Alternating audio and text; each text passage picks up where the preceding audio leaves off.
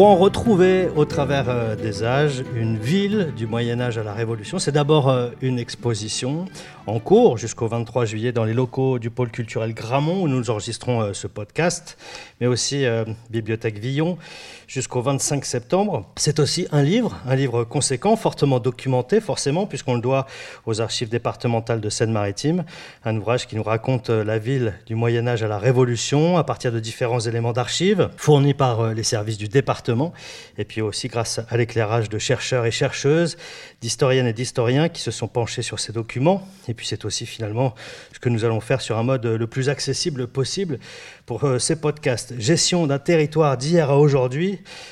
et la première thématique que nous allons développer est reliée euh, à cette actualité qui nous a toutes et tous fortement perturbés euh, durant ces derniers mois. Elle est intitulée Gérer une épidémie d'hier à aujourd'hui. Euh, dès l'Antiquité, on trouve des traces de ces épidémies qui perturbent la vie humaine sur la Terre, mais la mise en perspective nous permet aussi de relativiser peut-être ce que nous vivons en ce moment. L'épidémie qui a marqué la ville de Rouen, c'est celle de la peste durant la période du Moyen Âge. C'est donc de celle-là et des épisodes suivants dont il va être beaucoup question aujourd'hui.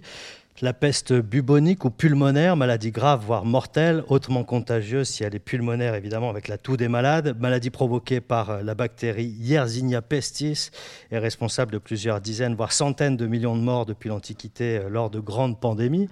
Virginie Lomonier-Le bonjour à vous. Bonjour. Vous êtes professeur d'histoire du droit à l'Université de Bourgogne-Franche-Comté. On vous doit de nombreux ouvrages sur les institutions, l'histoire du droit en Normandie. Vous avez participé à l'écriture de Rouen retrouvé. Avec vous, on va notamment euh, évoquer le rôle des institutions dans la gestion de ces crises épidémiques. Vous avez euh, peut-être augmenté un peu vos connaissances euh, en travaillant sur Rouen retrouvé. Quel a été votre travail de, recherche pour cet ouvrage-là? L'idée était d'identifier les, lieux concernés par la peste, les, les lieux de soins, les lieux d'évent, puisque la peste, on aura l'occasion, j'imagine, de le redire, circule par l'air. L'air est vicié, nous disent les, sources. La peste se propage par l'air, par la respiration. Donc les euh, lieux d'évent, ce sont des lieux de quarantaine, quoi. Alors les lieux d'évent, ce sont des lieux pour éventer les meubles, éventer les vêtements. On va également éventer les maisons. Chaque maison euh, contaminée sera, euh, sera purifiée en quelque sorte hein, pour euh, éviter que la contamination ne, se propage. Et puis on, imagine aussi déjà des lieux de quarantaine hein, pour ceux qui ont été en contact. Alors on ne parle pas de cas contact bien évidemment, mais on imagine d'isoler ceux qui ont été en contact avec les malades. On va revenir hein, sur le, mm. protocole, tout ce qui a été mis en place. C'est un Parlement qui administre la ville avant la Révolution euh, est-ce que vous pouvez nous expliquer en quelques mots peut-être comment fonctionne ce Parlement, quelles sont ses prérogatives? Donc c'est lui qui va prendre les décisions concernant euh, cette crise sanitaire, en tout cas ces crises sanitaires sur la peste. Oui, alors le Parlement euh, de Rouen, comme les autres parlements du, royaume, sont avant tout des, des, cours de justice. Mais le Parlement a aussi une prérogative réglementaire, c'est-à-dire qu'il peut rendre des arrêts de règlement qui sont des arrêts qui s'imposeront désormais sur le ressort du Parlement de Normandie à tous les juges qui pourraient euh, rencontrer euh, la, même situation problématique, euh, ou toutes les autorités. Donc le Parlement de Rouen va exercer son pouvoir réglementaire pour prendre des mesures qui sont là pour éradiquer au plus vite euh, l'épidémie et prendre des mesures à plus long terme pour éviter d'avoir de, nouvelles poussées pesteuses. Il n'est pas isolé dans ses prises de décision. Hein, euh, ce qui est particulièrement intéressant, euh, et, ça a été l'un des points de, mon travail, c'est de voir à quel point il collabore avec la municipalité. Mais on est quand même dans une vision un peu territoriale de proximité. C'est pas, oui, pas l'État qui décide pour l'ensemble du territoire. On est sur. Euh, Alors oui, bien sûr. Là, on, est vraiment tout à fait sur la décision locale. L'arrêt de règlement a vocation à s'appliquer dans le ressort du Parlement tant que le roi ne s'y oppose pas. Et le roi a tout intérêt à laisser faire ses parlements euh, gérer une, telle crise. Euh, et il le fait très bien d'ailleurs. Évidemment avec les moyens de l'époque et, selon ses, compétences, mais en tout cas, il le fait très sérieusement. On va voir avec vous quel rôle va jouer donc euh, exactement, euh, précisément, ce, Parlement dans la gestion de la crise sanitaire, euh, avec ce que nous avons vécu forcément ces derniers mois, des mesures d'exception forcément qui sont prises à ce moment-là. Mhm. avec nous également Damien Jeanne, bonjour à vous. Bonjour. Vous êtes professeur, membre associé au Centre Michel de Boire, Centre de recherche archéologique et historique ancienne et médiévale à Caen, associé au CNRS. Oui. Vous êtes spécialiste des épidémies et des grandes épidémies de l'histoire en Normandie. Vous avez notamment écrit études d'anthropologie historique sur la lèpre du XIe au XVIe siècle. Euh, peut-être un regard global d'abord avec vous. Euh, quelle est l'ampleur des crises épidémiques dans, dans l'histoire humaine? Où est-ce qu'elles se développent? Euh, Peut-être de façon assez large, hein, globale. Combien de, victimes on peut imaginer? Combien de temps durent-elles généralement? Est-ce qu'on a une vision un peu globale de ça? Je sais que c'est assez étonnant parce que les épidémies n'ont pas été euh, tant documenté que ça et tant travaillé que ça finalement dans le domaine de la recherche. Euh, c'est assez étonnant, euh, on s'en aperçoit aujourd'hui parce que justement c'est une question qui nous intéresse, mais bon, on a quand même quelques, travaux qui ont été effectués. Ah oui, de manière générale, on pourrait citer Kyle Harper, par exemple, qui est un historien américain qui a publié, enfin, ça a été traduit en français il y a peu, il y a en 2019, je crois, la chute de l'Empire romain, où il veut montrer que euh, la chute de l'Empire romain, ce ne sont pas seulement que des batailles, mais aussi changement climatique épidémies à répétition qui ont malmené les hommes et comment les hommes se sont-ils adaptés euh, ou pas. Euh, et ce livre est une ouverture, je dirais, de manière globale pour penser effectivement quelque chose qui n'est pas si travaillé il faut dire qu'on n'a pas de source euh, véritablement. Si on travaille sur l'époque moderne, le Moyen Âge ou l'Antiquité, il n'y a pas de source spéciale, si vous voulez. Il faut attendre euh, le XVIIIe siècle, euh, me semble-t-il. Il n'y a pas d'écrit sur... Non, y a, si vous voulez travailler sur une maladie comme la peste ou la lèpre, bah, vous avez plein de sources, c'est-à-dire des arrêts, comme on vient de le dire, donc la justice, des écrits médicaux, des sources littéraires. Pensez au Décaméron de Boccace, par exemple. Euh, mais on n'a pas de source. Alors, les cartulaires de léproserie, par exemple, ou les cartulaires des hôtels-lieux euh, ne travaillent essentiellement que sur la gestion au quotidien, si vous voulez, d'une institution euh, ou une aveuglerie. Mais sinon, on n'a pas de. Là, on parle de quoi? On parle d'endroits de soins? On parle d'endroits de soins, oui, oui. Donc là, on, a des documents qui sont liés à la gestion, si vous voulez, mais en termes de essayer de faire euh, justement, alors là, si, si vous me parlez de taux de létalité, de démographie, là, on va avoir recours à l'archéologie, hmm. à l'anthropologie, à des recherches sur le génome. Depuis 1998, euh, ça se développe, tant pour la peste que pour la lèpre, mais c'est encore euh, une terre inconnue on travaille, mais il n'y a pas tant de fouilles ni de léproserie, ni de cimetières de peste euh, à l'échelle de la France et même à l'échelle de l'Europe.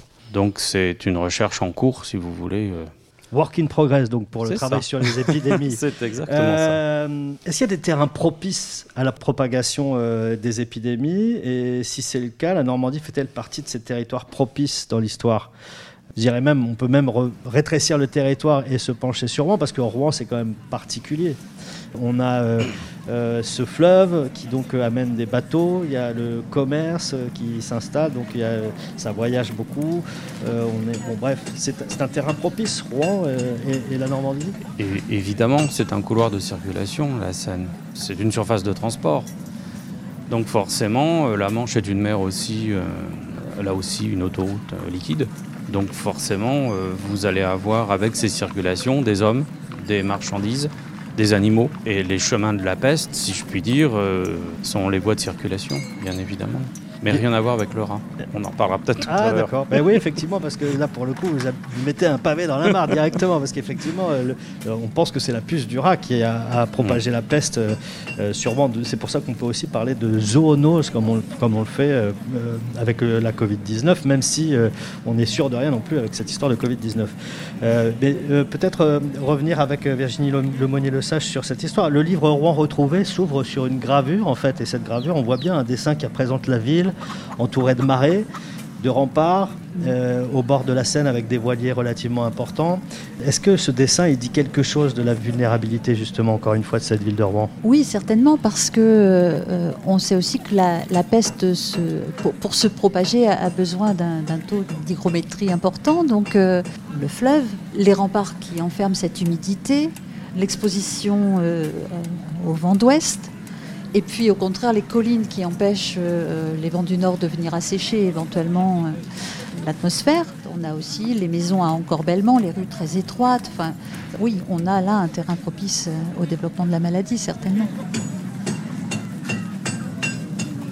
Alors on va revenir à votre pavé dans la mare. On pouvait, jusqu'à ce que vous interveniez, parler de zoonose. Vous dites non, ce n'est pas ah, la qui, qui, amène la peste à Rouen. Non, ça c'est pas moi. Ah euh, c'est la recherche actuelle. Moi je garderai bien, je suis ni biologiste ni, microbiologiste. Non, non. Depuis quelques années déjà, euh, euh, c'est vrai que le, chemin habituel, ça a été considéré comme le rat, la puce et l'homme. Bon, en réalité, ce sont plutôt des ectoparasites, type poux du corps notamment, qui seraient vraiment les vecteurs, euh, parce qu'il y a parfois des épidémies où il n'y a pas de rats. Ah, problème. Donc euh, c'est pas là qu'il faut chercher. Alors je dis pas qu'il y a des réservoirs euh, animaux, certains rongeurs notamment dans les steppes d'Asie centrale, mais le principal vecteur, moi je peux vous citer un article du Lancet qui est sorti il y a quelques mois, hein, de Rémi Barbieri, Michel Drancourt et Didier Raoult, qui montre bien que euh, ce sont plutôt les poux du corps, euh, les poux du pubis si vous voulez, euh, ou les poux de la tête, qui sont les vecteurs principaux. Vous vous grattez, il y a les excréments des animaux après qui se diffusent dans le sang et c'est comme ça qu'on peut attraper la peste. Voilà le point de la recherche récente. Virginie Lemonnier de Sage.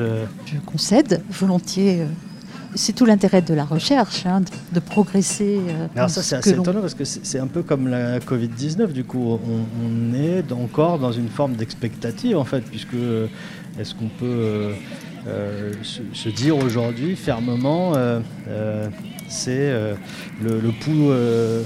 mais le pouls, il se balade aussi pas seulement sur les corps humains. Vous le trouvez aussi dans le linge, la laine en tout cas, c'est une, une, histoire de zoonose quand même. Mais cette histoire, c'est une histoire de zoonose. J'ai pas dit que ça n'en était pas. Et ça, hein. c'est toute, toute l'histoire des épidémies. Le, euh, voyage entre euh, les animaux, euh, les maladies, les virus, entre les animaux et les hommes. C'est une interaction permanente, en fait. Vous pouvez avoir. on pensait par exemple que la tuberculose était liée à la domestication du bœuf. On s'est rendu compte d'abord que euh, c'était une maladie purement humaine transmise euh, aux bovins et retour ensuite euh, sur les hommes. Bon, il semble qu'un des variants de la Covid ait été l'homme d'abord, le vison ensuite, pour je ne sais plus quel numéro de variant. Donc c'est vraiment des interactions croisées en permanence. C'est pour ça que c'est extrêmement complexe finalement. Et l'histoire peut pas tout.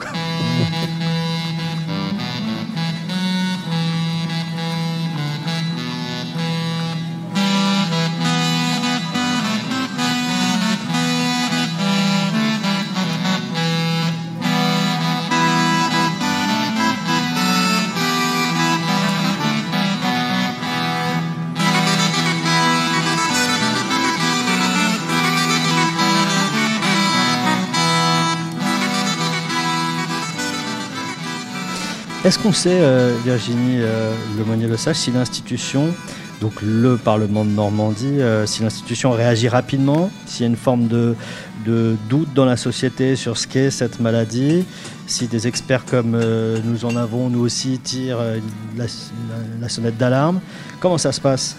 On a des textes qui disent des choses au Parlement? Alors, on, a, parmi ces, arrêts du, Parlement, on, a un certain nombre de mentions euh, on sait que le, Parlement peut être interrompu dans une session de travail par l'arrivée du lieutenant général qui euh, alerte parce qu'on lui a signifié un cas de. Euh, il envoie ses enquêteurs dans, les rues, frapper aux portes pour savoir si les maisons sont, sont infestées. et, il, rend compte, ce, lieutenant général, régulièrement au Parlement. Le Parlement peut aussi demander à ce qu'un point soit fait de semaine en semaine On a des réunions de travail aussi très rapprochées parfois. Hein. Euh, euh, tous les jours une réunion de travail avec les conseillers du Parlement, mais aussi avec les membres de la municipalité, les bourgeois représentants des différents quartiers, et puis le médecin de ville, qui est parfois intitulé médecin de la peste. On sait aussi que ce sont parfois des médecins parisiens qui sont appelés auprès des médecins normands. Donc les fameux experts en quelque sorte. Les fameux experts qui ne peuvent venir que de Paris. Forcément. Non. non, On sait que le Parlement travaille aussi avec, euh, avec les, médecins euh, euh, du territoire. Il interroge parfois les médecins du territoire, pas simplement le médecin de la ville de Rouen, mais les médecins du territoire, pour avoir une connaissance du terrain pour savoir si d'autres cas sont apparus ailleurs. ils peuvent demander aussi de, contrôler. Alors, je, pense particulièrement à un arrêt où le, le lieutenant informe de cas de rougeole. Et le cas de rougeole est annonciateur de la peste, nous dit-il. là encore, hein, les, progrès scientifiques euh, sont encore à venir, mm. mais euh, euh, il est, je, crois, vraiment très vigilant. Et puis, alors vous évoquiez tout à l'heure une très longue période de peste. Évidemment, il y a des, des poussées pesteuses. Hein, sont les termes qu'emploie parfois le, Parlement. Euh, et là, il est particulièrement vigilant. Mmh, mmh. On sent qu'il y a parfois une. Enfin, il y a aussi des périodes d'accalmie, hein, mais euh, euh, vigilant aussi de, ce qui peut se passer dans les villes voisines, dans les ports voisins, ou dans les ports avec lesquels Rouen est en relation commerciale. Arrêt de la Cour de Parlement de Normandie interdisant le commerce avec les îles de Jersey et Aurigny, 23 décembre 1720. Arrêt de la Cour de Parlement qui fait défense à tout marchand, négociant et autres personnes de cette province d'entretenir aucun commerce avec les habitants des îles d'Aurigny et de Jersey à peine de la vie. Du 23e décembre 1720, extrait des registres de la Cour de Parlement. Sur la remontrance faite à la Cour par le procureur général du roi, expositive que les funestes exemples de ce qui s'est passé en Provence par la violence des maladies contagieuses l'engageant à donner ses soins pour prévenir un malheur aussi considérable, il est de son devoir de lui représenter qu'il a été informé que malgré les sages dispositions de l'arrêt du 14 août dernier qui défend aux marchands et leur avidité pour le gain les faisant passer par-dessus les considérations qu'ils doivent avoir pour leur propre salut et pour celui de la patrie, ils trouvent le moyen, lorsque leurs vaisseaux sont à la rade de cette île, de faire mettre dans des barques des marchandises, soit pour les décharger à terre du côté de Cherbourg et aux environs, ou les porter ou amener ailleurs furtivement dans des bateaux chargés d'huîtres ou d'autres denrées non suspectes, que même cette honteuse manœuvre ayant été découverte, ils se servent d'un autre moyen qui n'est pas moins dangereux, en les faisant porter aux dites îles de Prigny et de Jersey, d'où on les rapporte ensuite dans nos ports à la faveur de la liberté du commerce qui est entre ces îles et le royaume de France, ce qui n'est pas moins propre à infecter cette province de la maladie contagieuse. Mais on en est où de la connaissance de la maladie à cette époque-là? On sait ce qui se passe On a compris ce qui se passe euh, ou pas? On dit que l'air est vicié et euh, que cet air vicié se propage et propage, euh, propage la maladie. Euh, on n'en sait pas plus. Euh, les fameux experts, entre autres parisiens, médecins parisiens, expliquent qu'il faut avaler des pierres précieuses pour guérir du mal. Mmh. Donc autant dire que Ouais, pour le coup, euh, la euh, recherche est encore. Euh, c'est pas gagné. ça fonctionne cette histoire. Comment est-ce qu'on gère administrativement ces séries d'épidémies qui, qui, sévissent donc au cours du Moyen Âge notamment? Est-ce qu'on met en place justement des protocoles comme on a pu en voir dans nos sociétés aujourd'hui? Est-ce que on a des applications pour smartphone? Alors presque, puisqu'on a un, un laissez-passer, un billet à montrer, un billet. Un fameux passe sanitaire. Un fameux passe sanitaire qui indique que l'on vient d'une région saine ou alors que l'on a euh, respecté une quarantaine. Parce qu'effectivement, les quarantaines sont organisées. Quarantaine des personnes, mais quarantaine des navires aussi, par exemple. Quarantaine des personnes, euh, ça semble assez compliqué à organiser, d'une part, parce que le Parlement, euh, dès le XVIe siècle, réclame la, création d'un endroit spécifique mmh. pour y placer les personnes qui ont été en contact, simplement avec la personne malade qui n'a pas déclaré la maladie, mais qui a été en contact. Et, jamais la ville n'a obtempéré, mis, en place une structure vraiment de, quarantaine, d'isolement. Alors, ça existe bien sûr pour les, pour les bateaux, encore une fois, hein, mais vraiment le lieu. Là, vraiment quarantaine, pour le coup, c'est vraiment 40 jours ah où on ne bouge pas du bateau. c'est une ou alors vraie on quarantaine. est enfermé dans sa maison. On parlait de protocole aussi, on marque les maisons. On marque les maisons de, de pestiférés, de gens qui ont la peste. Oui, oui, on cadenasse les maisons parce qu'il n'est pas question d'entrer dans un lieu qui est contaminé. Ce lieu doit être purifié, les meubles sont sortis, éventés, euh, certains meubles sont brûlés, les paillasses, euh, les lits sont brûlés pour purifier l'endroit et il n'est pas question d'entrer dans, ces lieux même si certains décadenassent les maisons. Euh, on, a aussi une, forme de résistance hein, de la part de, la population, mais aussi à Rouen, régulièrement, on, a mention de commerçants qui, euh, qui se déplacent en délégation, tantôt euh, devant le Parlement, tantôt devant la municipalité, pour demander que, le commerce reprenne. Monsieur Jeanne, vous vouliez ajouter quelque chose? Oui, plusieurs choses euh, par rapport à la quarantaine. La première connue, ce sont les Vénitiens qui la mettent en place pour Dubrovnik en 1377.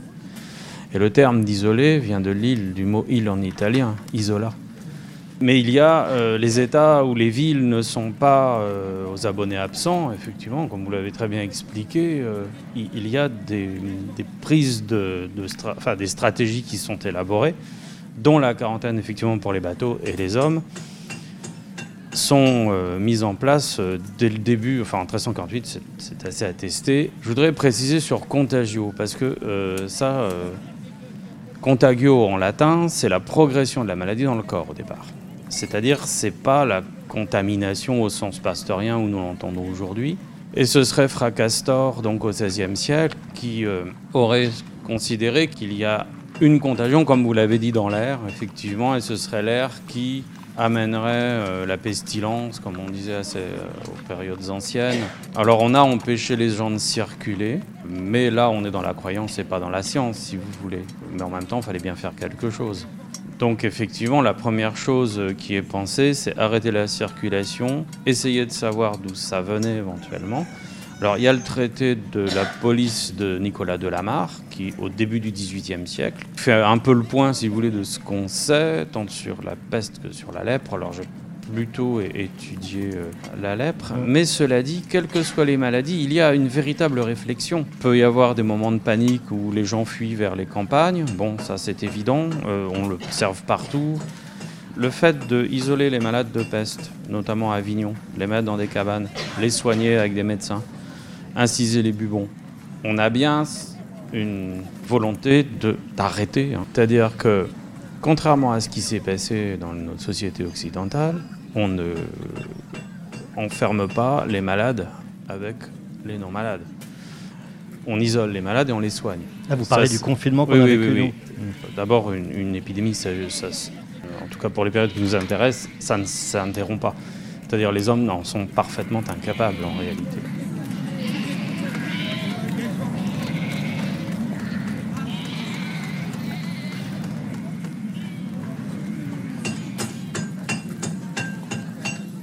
Comment on organise les obsèques des malades? On sait ça? De nuit, en principe. Vous évoquiez l'être Saint-Maclou. Il est en définitive saturé dès la période médiévale, euh, je crois. On enterre les pestiférés à l'époque moderne dans le, cimetière Saint-Maur. Sentence donnée au bailliage de Rouen ordonnant la création d'un nouveau charnier au cimetière de Saint-Maur pour enterrer les décédés de peste 22 novembre 1622. Communique à messieurs copie de la sentence donnée au bailliage de Rouen le 22 de ce mois, par laquelle il est ordonné qu'il sera fait un nouveau charnier au cimetière de sa mort pour enterrer les décédés de peste, et commission par la dite sentence adressée à M. Nicolas Legros d'enquêter pour le faire faire contre le paiement des ouvriers qu'il emploiera. L'hôtel-Dieu a acheté une parcelle pour pouvoir enterrer euh, euh, les pestiférés. On les isole aussi dans la mort. Euh, ils ne peuvent pas être enterrés dans le, cimetière euh, commun. Lorsque certaines poussées pesteuses sont trop virulentes, c'est le cas par exemple pour la poussée de, 1619, 1620, 21, 22.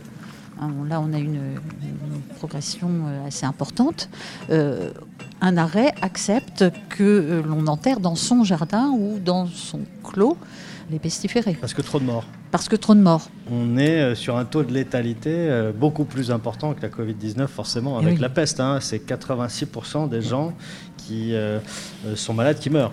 Oui, oui, c'est ça. Et, et quand les, les- les poussées sont importantes, on le voit à certains indices. Monsieur évoquait tout à l'heure le fait qu'on n'ait pas de documents euh, vraiment attitrés pour telle ou telle euh, épidémie. Mais on, a quand même quelques indices dans des sources dispersées. On voit par exemple, lorsque l'épidémie euh, se propage, une religieuse qui nous dit on ne peut plus accueillir de malades, on en met 4 ou 5 par lit. Autant dire que la contagion, là, elle est terrifiante. Donc, il faut soigner les malades euh, à la maison.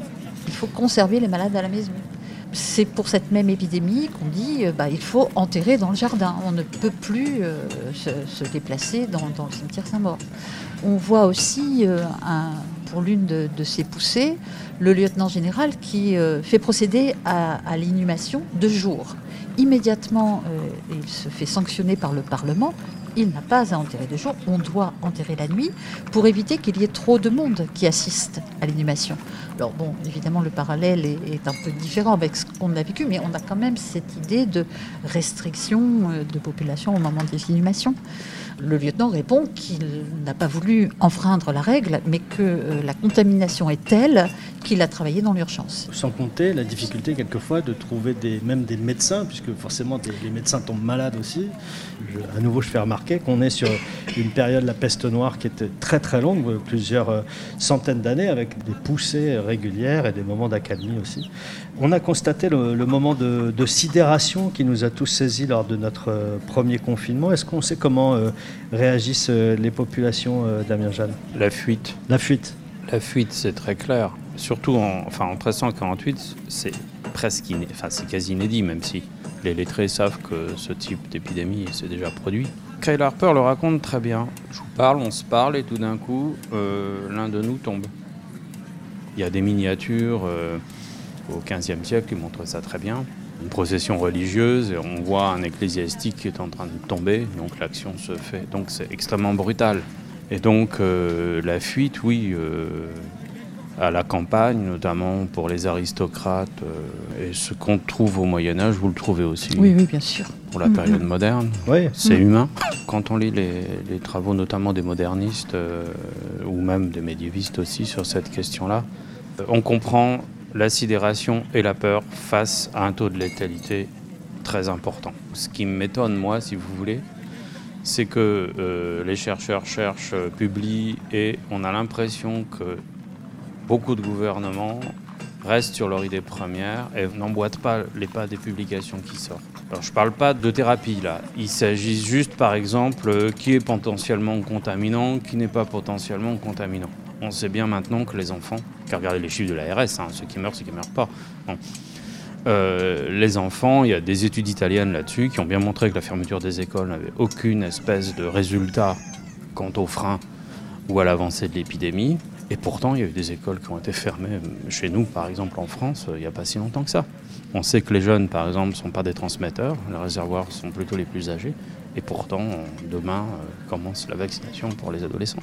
Ça, c'est assez étonnant. Alors c'est toute la, la question de, de ce qu'on retire de l'histoire pour comprendre ce qu'on vit euh, au présent. Alors effectivement, peut-être on reviendra sur la- à la fin de ce podcast sur, euh, sur cette question-là. Qu'est-ce qu'on retient de l'histoire euh, pour penser ce qu'on vit aujourd'hui peut-être? Pe- Peut-être juste une chose à, à propos de, de cette fuite vers la campagne, la conséquence de cette fuite aussi pour l'artisanat euh, rouennais et pour le, le commerce rouennais.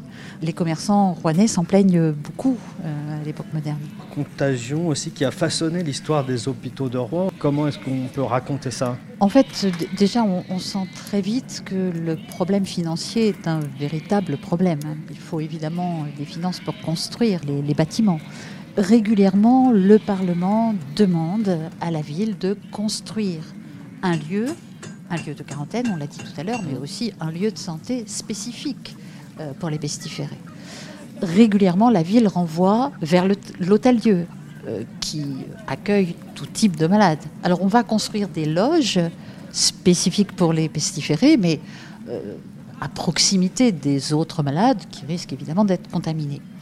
Euh, il faudra attendre 1654, euh, je crois, de mémoire, euh, pour qu'une décision du Parlement ordonne la construction de deux grands hôpitaux, au sens où on pourrait l'entendre aujourd'hui, deux lieux de, de santé, l'hôpital Saint-Louis, l'hôpital Saint-Roch pour les pestiférés, en définitive, ces bâtiments seront construits, mais, euh, mais euh, il n'y aura plus de poussée pesteuse après 1669 euh, à Rouen. D'ailleurs, je tiens juste à signaler qu'on retrouve dans les expositions au pôle culturel Gramont des images de ce qu'on est en train de se raconter là, parce que moi je la vois là, la gravure, avec les deux hôpitaux qui se font face, avec d'un côté les gens qui sont en soins, c'est ça, ou qui sont soignés déjà, et mm-hmm. puis ceux qui sont à l'hôpital de l'autre côté, où on a les, les, gens qui sont, qui sont affectés par la peste et, euh, qui ne sont pas encore soignés. Sur le soin, le, soin collectif, c'est une invention médiévale, une invention du christianisme, toujours à la porte, parce que Jésus a dit celui qui passe par moi, c'est-à-dire par la porte, sera sauvé, et Jésus a souffert à la porte. Donc l'effet de seuil, si vous voulez, euh, son jeu de mots, euh, me paraît primordial parce qu'en fait, quand on regarde les topographies des hôtels Dieu, sont toujours les mêmes. Quand on regarde les léproseries, c'est aussi la même chose c'est-à-dire c'est aussi en seuil, c'est-à-dire en carrefour de différentes paroisses. Donc ça marque le territoire, ça fait vraiment partie de l'équipement du paysage médiéval, qui continue à l'époque moderne, bien évidemment. Et c'est vrai que la, j'allais dire la nouveauté, c'est la peste, c'est-à-dire l'invention du lazaret. C'est une adaptation de la société à un problème qu'il faut gérer, tenter de juguler, voire d'éradiquer, avec ces nouveaux centres de soins, plus les, les, endroits, enfin, les, les c'est pour isoler justement et soigner. Et je voulais insister là-dessus, si vous voulez, c'est que il ne faut pas s'imaginer, comme l'imagine Michelet par exemple dans La Sorcière, ou, qui est paru en 1862, de considérer qu'au Moyen Âge on ne soigne pas. L'archéologie le montre. On voit bien qu'il y a, notamment euh, dans les cimetières de, de, lèpre, où il y a des amputations, euh, par exemple, ou même dans les cimetières d'Hôtel Dieu aussi. C'est-à-dire, il, même si parfois les autorités sont dépassées, y compris les médecins, comme aujourd'hui, après tout, bon, on essaie toujours. C'est-à-dire que ce n'est pas une société qui reste euh, inefficace, peut-être, sans doute, mais en tout cas, elle agit. Il faut bien comprendre ça, si vous voulez. C'est pas une société où euh, il n'y a pas trop de médecins. Euh, il y a au XIIIe siècle, par exemple, autour de 1250-1260, la notion d'expertise médicale qui apparaît l'idée d'autopsie observée par soi-même en grec, hein, qui apparaît aussi à la cour euh, d'Innocent III, le pape, euh, au début du XIIIe siècle.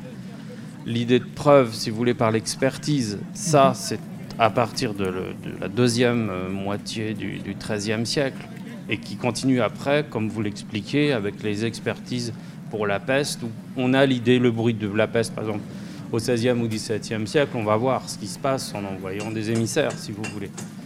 Donc il y a quand même euh, une euh, volonté d'agir. Même si euh, la, vision qu'on peut avoir de la mort, par exemple, est peut-être pas la même au Moyen Âge qu'aujourd'hui, par exemple. Ah oui, mais parce que la mort fait partie du quotidien. Quand ça. vous regardez les taux de mortalité infantile, c'est-à-dire elle explose entre 0 et 7 ans, c'est-à-dire toutes les maladies infantiles, nous on, on s'en est tiré. Mais à cette époque-là, les cimetières sont remplis d'enfants. Aujourd'hui, les cimetières sont remplis de personnes âgées. Mmh. Voilà. Si on veut aller assez vite, si vous voulez, c'est assez ça. Quoi. Damien Jeanne, vous avez écrit une thèse en 2010 qui s'intitule Garder ou perdre la face, la maladie et le sacré. Alors forcément, on est montré du doigt, euh, déshonoré par euh, ces maladies, les épidémies souvent. Hein. D'ailleurs, c'est resté dans nos expressions. On, est, euh, on peut devenir le pestiféré, un, pestiféré, quand on est mis à l'écart. Est-ce que de la discrimination se met en place quand on attrape la peste, la lèpre, le choléra? Euh, oui, on l'imagine bien. C'est toujours difficile d'être malade, euh, et pour soi et pour les autres. C'est-à-dire que euh, je suis malade, je peux devenir une charge. Donc à ce moment-là, il y a un éloignement de fait dans un hôpital, une clinique ou un, endroit approprié. Donc déjà, il y a un éloignement. Mais ce n'est pas pour autant une discrimination. Quand on éloigne, quand les lépreux s'éloignent, ils s'éloignent de fait parce que la société le tolère et il faut bien comprendre que ou les hôteliers, ou les léproseries, ou les aveugleries fonctionnent comme des espèces de mutuelles d'assistance, si vous voulez, où il y a un ressort, c'est-à-dire une circonscription paroissiale de 4, 6, 7 paroisses, si vous voulez, avec une léproserie au milieu, si je puis dire, et euh, vous vous mariez, euh, eh bien, vous mettez une obole pour la léproserie ou, et l'hôtelier aussi, si bien que quand vous devenez malade, euh, bah, vous êtes accepté dans la communauté, de proche en proche, si vous voulez, vous êtes reconnu comme, et donc vous entrez en léproserie comme on rentre en religion avec un statut de pénitent particulier d'une part, et celui qui, est, qui, a le droit de se nourrir là. Mhm. Vous voyez, avec des soins appropriés.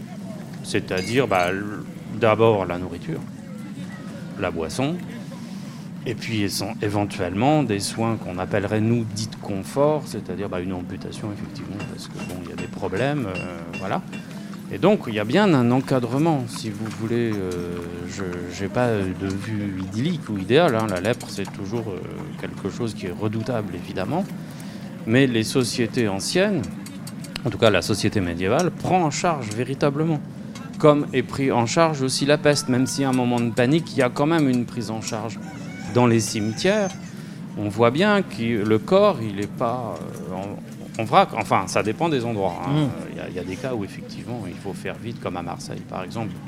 Mais euh, si on prend l'exemple, si on descend un peu euh, dans les Bouches du Rhône avec le, le, le, cimetière des Fédons, euh, on voit bien qu'il n'y a pas de panique. Hein. C'est un cimetière euh, à part, effectivement, euh, spécialisé, on va dire, mais c'est bien géré. Mais on a bien vu aussi avec l'épidémie, alors c'est une autre époque aussi, l'épidémie du sida. là, pour le coup, il y a quand même une sorte de, peur irrationnelle qui s'empare des gens. Est-ce que ça, on le vit aussi à cette, à cette période-là? Oui, c'est-à-dire que la lèpre, c'est toujours ambigu. Euh, je viendrai après sur la peste. C'est-à-dire que c'est une bénédiction, parce que vous avez vocation à être pénitent, ça c'est très clair dans les textes, mais ça peut être aussi considéré comme une, euh, comment dirais-je, la rançon du péché si on veut, mais c'est toujours une invitation à se convertir, à avoir une vie meilleure, une et, et ce qui permet, euh, j'allais, enfin je veux pas faire de, la psychologie, mais ça permet peut-être d'accepter son sort et le soin qui va avec et la séparation. Mais en même temps, alors ça, dépend par exemple, ça peut être la veuve, enfin la veuve, pardon, la future veuve ou la femme qui se sent abandonnée de son mari qui part en léproserie. Euh, les autres peuvent, euh, le cas échéant, ça on le sait par des textes, être accueillis parce qu'ils peuvent plus se déplacer, ils ont rendu des services à l'institution, donc on les prend en charge sans problème. Ça peut être aussi des donateurs. Euh, une léproserie peut devenir à un moment donné, euh, ou euh, en cas de peste justement, donc, la peste tue les gens, donc tue les lépreux aussi, si bien qu'à un moment donné, eh bien, il y a des léproseries vides à cause de la peste. Et on se demande si c'est toujours utile d'avoir une léproserie. Oui, les gens s'adaptent constamment, quoi. Mmh, Et. Euh, mais c'est vrai que dans une, dans une léprosée, on peut trouver, euh, peut trouver d'autres pathologies, mais c'est certainement pas une erreur. Pour en revenir à, alors, à cette, euh, cette recherche de cause des maladies, notamment, Guy de Chauliette explique ça très bien. C'est que en 1361, il y a eu un certain nombre d'exactions commises contre des vagabonds. Parce que le vagabond, il transporte toujours quelque chose. L'étranger, celui qu'on ne reconnaît pas, le hors-saint, pour parler comme ici, il est forcément suspect, même s'il habite à deux lieux. Bon. Euh, s'il n'est pas reconnu, oui, forcément, c'est un pestiféré potentiel. Bon. Euh, ça peut être aussi le juif, puisque lui, il est hors communauté. Il n'est pas, pas chrétien, donc il est, il est, autre. Bon. Euh, ça peut être aussi des lépreux, bien sûr, c'est arrivé ça. Bon. Et les autorités ont toujours, euh, j'allais dire, euh, fait en sorte pour que ces exactions soient réprimées très vite ou en tout cas arrêtées. Et ça, Guy déplore, mais, et les nobles aussi, parce que les nobles, ils sont hors normes d'une certaine façon. Mais ça, on trouve ça dans toute société. Et aujourd'hui, les soignants qui rentraient chez eux au printemps étaient applaudis le soir, mais en même temps, on ne voulait pas qu'ils rentrent dans les meubles parce qu'ils étaient possiblement contagieux. Et c'est ça, moi, qui, qui m'étonne en tant qu'historien, c'est qu'encore une fois, on a la science certes au jour le jour et il y a les publications qui arrivent, mais ça n'empêche pas, j'allais dire, euh, l'irrationalité de Oui, euh, le fait de, tenir à sa vie, c'est pas si rationnel que ça finalement, mais au lieu de se dire, euh, bon, qu'est-ce qu'on sait? Et qu'est-ce qu'on ne sait pas, et agir en fonction. La société est volubile, hein, elle a plein de choses à dire et il y a plein de bouches qui s'ouvrent en même temps, forcément. Justement, euh, la société, on a vu à quel point, euh, euh, enfin non, on, le verra sans doute, à quel point cette période qu'on est en train de, vivre va sans doute recomposer un peu la société, notre façon de vivre. On peut parler du télétravail par exemple, de nos relations les uns avec les autres, etc. Est-ce que ces maladies, la lèpre, la peste, recomposent aussi en partie la société, la façon de vivre ensemble? Oui, déjà, la présence des hôtels-lieux, soins collectifs, ça c'est nouveau. Vous n'avez pas ça euh, dans l'Antiquité, sauf pour les soldats. Mais sinon, ça c'est nouveau. C'est un apport byzantin, on va dire ça comme ça, un apport grec, quoi. Euh, c'est-à-dire le, fait de s'occuper des inutiles. Si vous lisez La République de Platon, il considère que les malformés doivent être exposés parce que ce sont des bouchons trop et ça fait pas du soldat courageux. Qu'est-ce qu'on en fait? Et certains traducteurs sont gênés parce qu'ils se disent mais c'est vrai, c'est pas vrai, c'est de l'idéal ou est-ce que ça s'est produit? Bon, ça, peut-être que l'archéologie peut répondre d'une certaine manière, mais c'est vrai que ça pose des questions. Mais il faut bien comprendre que nous sommes dans une société d'abondance. Les sociétés du passé ne sont pas des sociétés d'abondance. Nous aujourd'hui, si on a un peu faim, on va aller dans le frigo prendre quelque chose. Dans ces époques lointaines, c'est ça qui qu'il faut souligner, me semble-t-il. C'est-à-dire que la vie, c'est précieux et la vie utile est précieux. Le christianisme renverse la chose en disant mm. que les faibles doivent être secourus. Ceux qui semblent inutiles à la société sont utiles à Dieu. je m'appuie sur Lactance, Tertullien, Saint Jean Chrysostome, etc. Et qui façonnent justement l'équipage euh, des institutions caritatives, si vous voulez, au Moyen Âge, à l'époque moderne et encore aujourd'hui.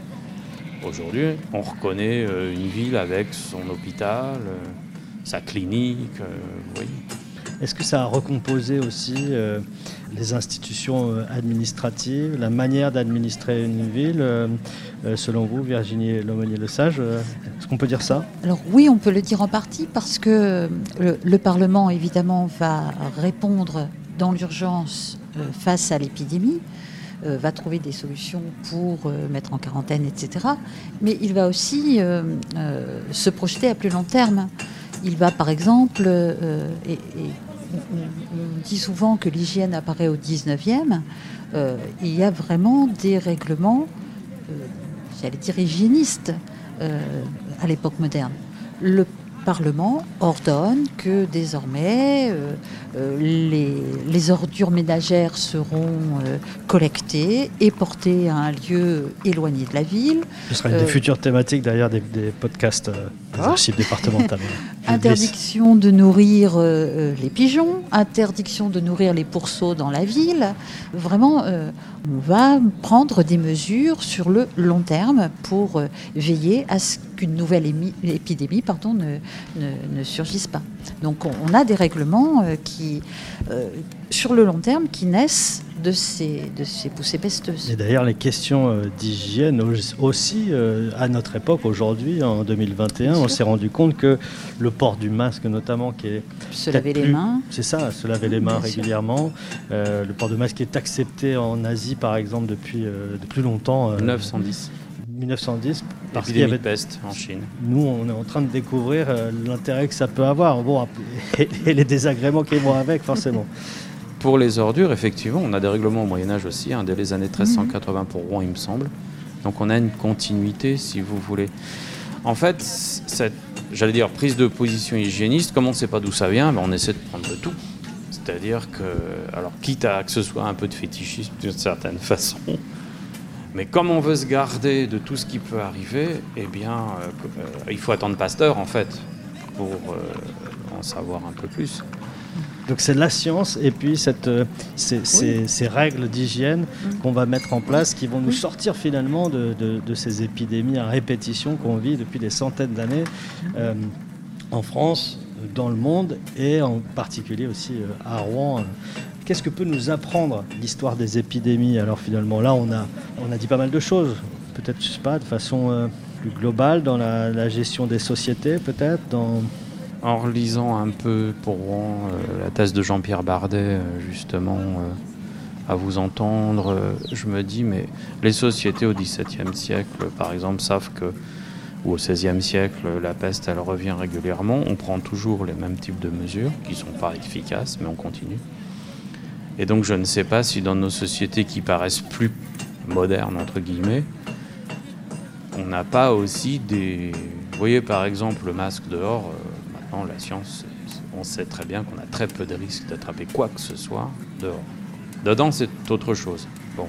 Et pourtant vous avez des municipalités qui continuent toujours peut-être par peur aussi, j'en sais rien honnêtement, d'une attaque euh, en justice, peut-être, je ne sais pas, mais euh, bien malin, si vous attrapez euh, la grippe d'or ou je ne sais quoi, vous allez accuser qui? Et on retrouve justement cette idée d'accusation de porteur de maladie.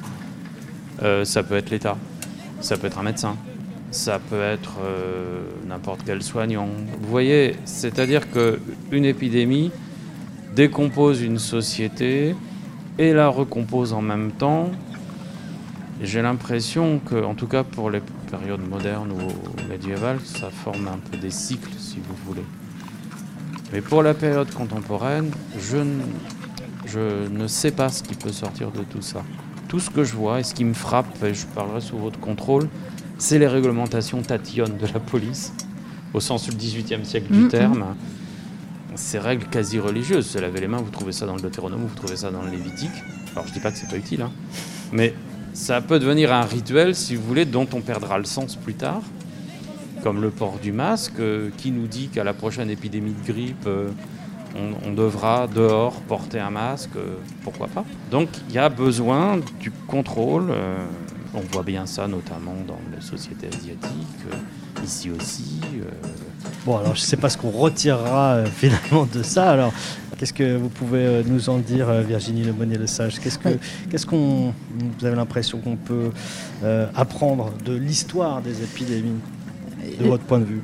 je, ne suis pas certaine que l'on puisse apprendre beaucoup, sinon que bah, l'humain reste l'humain au Moyen Âge, à l'époque moderne, aujourd'hui avec, euh, on, trouve euh, aujourd'hui des, réflexes qu'ont eu euh, nos, prédécesseurs de l'époque moderne. Le fait de supporter la coercition dont vous parliez, un temps, et puis, et puis ça va un temps. Et puis au bout d'un moment, certes il y a eu la peur et parfois la panique, hein, et souvent la panique, mais pour certains, euh, beaucoup plus de froideur et, l'envie que la, vie reprenne son cours. Euh, j'évoquais les commerçants de Rouen euh, tout à l'heure. Le commerce doit reprendre. il faut faire partir les navires, il faut que, que les ballots de laine viennent d'Angleterre. Et on sait que la peste est arrivée par certains ballots de laine. Mais bon, c'est au bout d'un moment, l'humain se débarrasse peut-être dans, de, la maladie si menaçante, au début si terrifiante, et puis ensuite euh, la vie doit reprendre son cours. Et puis il y a des réflexes aussi euh, beaucoup, moins, beaucoup moins jolis de l'histoire et qu'on retrouve malheureusement aujourd'hui, la délation par exemple. La délation, le, bar d'à côté qui a une porte sur l'arrière et qui, reçoit euh, les quelques copains pour l'apéro. ça, ça, aujourd'hui, on, on le vit. ça, vous, avez émis un certain nombre d'étonnements. Moi, vraiment, euh, alors qu'aujourd'hui, euh, l'histoire plus récente, et là on quitte évidemment les périodes trop anciennes, l'histoire très récente nous oblige à un devoir de mémoire. Et on le fait volontiers. La, délation, c'est quand même. Euh, voilà, ça fait. C'est un, un, pan lourd de, notre histoire très récente. Et pourtant, aujourd'hui, les mêmes réflexes humains euh, réapparaissent. C'est terrifiant. Donc je ne sais pas si on apprendra de l'histoire, mais, mais, mais l'humain reste l'humain. Et puis il y a un mystère, c'est, ou peut-être vous allez me dire le contraire, mais euh, c'est la fin de l'épidémie. Et oui, oui. Comment ça s'arrête Pourquoi ça s'arrête On ne sait pas. Ah, ça, c'est toujours mystérieux, oui. Oui, d'autant qu'à l'époque, alors certes, il y a des, soins apportés ou des, protocoles organisés, mais, mais, on ne peut pas vraiment parler de, soins euh, efficaces. Euh, donc, euh, et pourtant, ça s'arrête. quoi qu'on fasse, c'est une courbe en cloche. Donc euh, voilà, ça c'est très connu ça. Si on prend Saint-Roch par exemple, bon, vous avez une épidémie qui commence au mois de mai, ça monte euh, jusqu'au mois de juillet, puis après ça s'effondre. Et les processions qui sont faites à Saint-Roch commencent fin juillet quand l'épidémie commence à s'effondrer. Et la Saint-Roch c'est le 16 août. Et les processions, alors là, avec du monde, s'organisent si vous voulez. Et après le miracle a eu lieu puisque c'est déjà effondré, si vous voulez. Ça veut dire qu'il y a une observation. Les gens savent comment ça se déroule. Et donc ça, ça a un côté rassurant, si vous voulez, qu'à un moment donné, on sait que ça va s'arrêter. Il y a toujours une phase de panique. Enfin, toujours, peut-être pas, mais en tout cas, les gens savent. Et, après, il y a la résolution. Mais c'est vrai qu'il y a toujours une recherche de bouc émissaire. Et, avec euh, la peste noire, j'ai envie de dire, euh, on n'en voit pas le bout pourtant à un moment donné, puisqu'on est quand même, euh, on démarre au XIVe siècle, il me semble, jusqu'au XVIe, et donc avec des poussées en cloche, comme vous le dites. Ce sont des cycles, si vous voulez. Mais, mais, mais on n'en voit pas le bout finalement, ça s'arrête, ça s'arrête jamais. Tout à coup, la peste revient régulièrement. Alors je ne sais pas sur quelle séquence euh, combien de temps entre euh, les, poussées euh, pesteuses? Mais en tout cas, difficile de se projeter en se disant ça va s'arrêter quoi parce que il y a des générations entières qui ont vécu avec avec cette épidémie là avec ce avec cette maladie quoi justement je crois que cette idée de bouc émissaire quand on met Saint-Roch dehors on le sort de l'église la communauté fait corps autour et moi, je me demande si on n'a pas, si vous voulez, une espèce de bouc émissaire rituel, c'est-à-dire on sort un individu qui est dans la communauté et en même temps extérieur de la communauté, on le promène autour de la ville comme on linge quelqu'un finalement, et après il réintègre et l'ordre est rétabli. je me demande si ces types de processions en cas d'épidémie ne correspondent pas à euh, un rituel de substitution, si vous voulez, alors qui est soit qui fonctionne, c'est-à-dire que la ville fait corps autour du saint et l'ordre est rétabli d'une certaine façon, ce qui peut peut-être aussi empêcher des exactions. Mais des exactions, il y en a. Euh, c'est-à-dire que quand les gens partent à la campagne, eh bien, il y en a qui en profitent pour piller. Euh, voilà, ça on le sait très bien.